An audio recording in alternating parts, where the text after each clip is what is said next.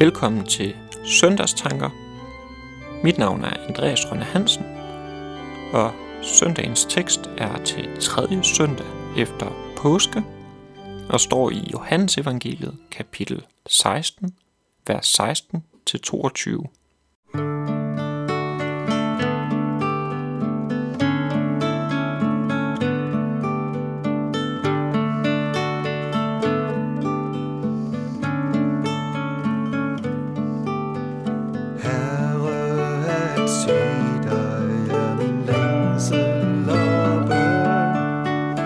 He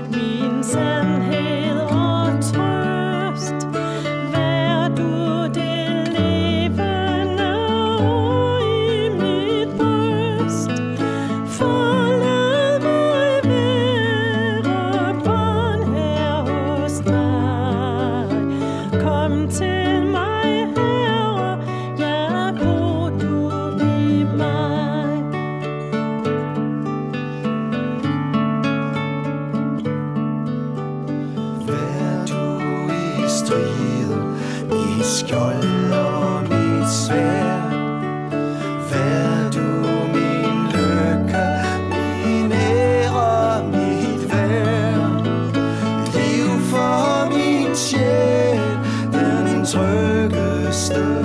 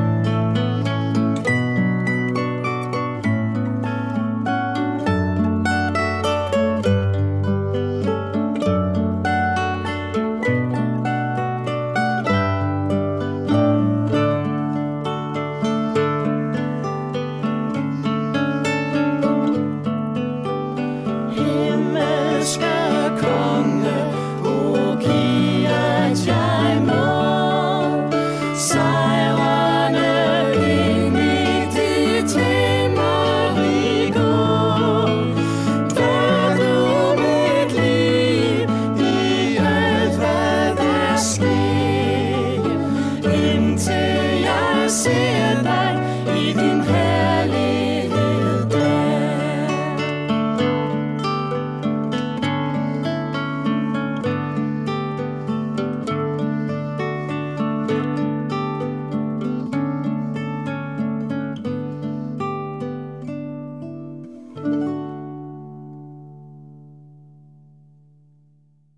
Jeg læser teksten. Jesus sagde, en kort tid, så ser I mig ikke længere, og er der en kort tid, så skal I se mig. Da sagde nogle af disciplene til ham, Hvad er meningen med det, han siger til os? En kort tid, så ser I mig ikke, og er der en kort tid, så skal I se mig, og jeg går til faderen. De sagde altså, hvad mener han med at sige en kort tid? Vi forstår ikke, hvad han taler om. Jesus vidste, at de ville spørge ham, så han sagde til dem, I spørger hinanden, hvad jeg mente, da jeg sagde, en kort tid, så ser jeg mig ikke, og er der en kort tid, så skal I se mig. Sandelig, sandelig, siger jeg jer. I skal græde og klage, men verden skal glæde sig. I skal sørge, men jeres sorg skal blive til glæde. Når kvinden skal føde, har hun det svært, fordi hendes time er kommet. Men når hun har født sit barn, husker hun ikke mere sin trængsel af glæde over, at et menneske er født til verden. Også I sørger nu, men jeg skal se jer igen, og da skal jeres hjerte glæde sig, og ingen skal tage jeres glæde fra jer. Jesus taler om, at de en kort tid ikke skal se ham, og efter endnu en kort tid skal se ham igen. Jeg synes, det er en svær tekst, og disciplene forstår ikke, hvad det handler om. Men jeg tror, at Jesus han sigter til påsken. Han forudsiger, at han snarligt skal dø og lægges i graven. En kort tid ser de ham ikke, imens han er i graven, og herefter skal de se ham igen. Når Jesus dør, skal de fyldes med sorg, og det bliver svært. Jesus, de har fulgt os med. Jesus, de troede var Messias, skal dø på et kors og gravlægges. Men kort tid efter skal det, skal det, som var svært, forvandles til glæde, fordi han genopstår fra de døde. Da skal det, som var smerteligt, ikke længere være smerteligt, men i stedet være en stor glæde, at Jesus har fuldbragt frelsen. Det kan umiddelbart synes som lidt en speciel tekst, særligt når man sidder på den anden side og læser det, og ved, hvad der skal ske. Samtidig er teksten også en stærk påmindelse om, hvem Jesus er. Jesus han planlægger ikke blot noget og håber på, at alting arter sig. Han ser fremtiden klart og styrer verdens gang. Han ved, at han går mod korset. Men han ved også, at han går mod opstandelsen. Jesus kender fremtiden, og han styrer verdens gang. Alting er i hans mægtige hænder. Hans eget liv, hans disciples liv, dit liv, mit liv. Det er forunderligt at vide, at han, som ikke engang sparede sig selv, han har vores liv i sine hænder. Han ved, hvad der fylder hos os, men ved også, hvad morgendagen bringer. Han har alt i sine stærke hænder. Samtidig viser teksten også, hvordan det er godt, at det netop er Jesus, som har vores liv i sine hænder og styrer verdens gang, og ikke os. Disciplerne ville nok ikke have lavet Jesus dø på korset, hvis de skulle have lov til at bestemme verdenshistoriens gang. De ville undgå smerten og afsavnet, men ville ikke få del i den størst mulige glæde.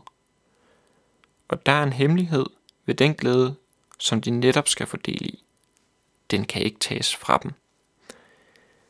Det er, at Jesus tog vores synd og straf på korset, og giver anledning til, at vi kan være indskrevet i livets bog. Alt her i livet, det kan vi miste. Vi kan miste vores helbred, vores karriere, vores relationer, vores penge, vores anseelse, vores håb, og nogle gange kan vi endda også miste vores liv. Men én ting kan ingen nogensinde tage fra os. Hverken noget i det jordiske eller i det åndelige. Ingen kan tage vores navn fra livets bog det at være frelst af Jesus. Det at være indskrevet i livets bog kan ingen slette. Det er umisteligt. Disciplerne skulle modtage en glæde, som ingen kunne tage fra dem, og den samme glæde kan vi også få del i. Det er fantastisk. Jeg tror, et vigtigt perspektiv er, at disciplene ikke levede et let liv. Næsten alle sammen led martyrdøden – og de blev alle udsat for svære forfølgelser og lidelser i livet. Men glæden, de fik del i, gav dem et anker som ingen kunne tage fra dem. At være indskrevet i livets bog.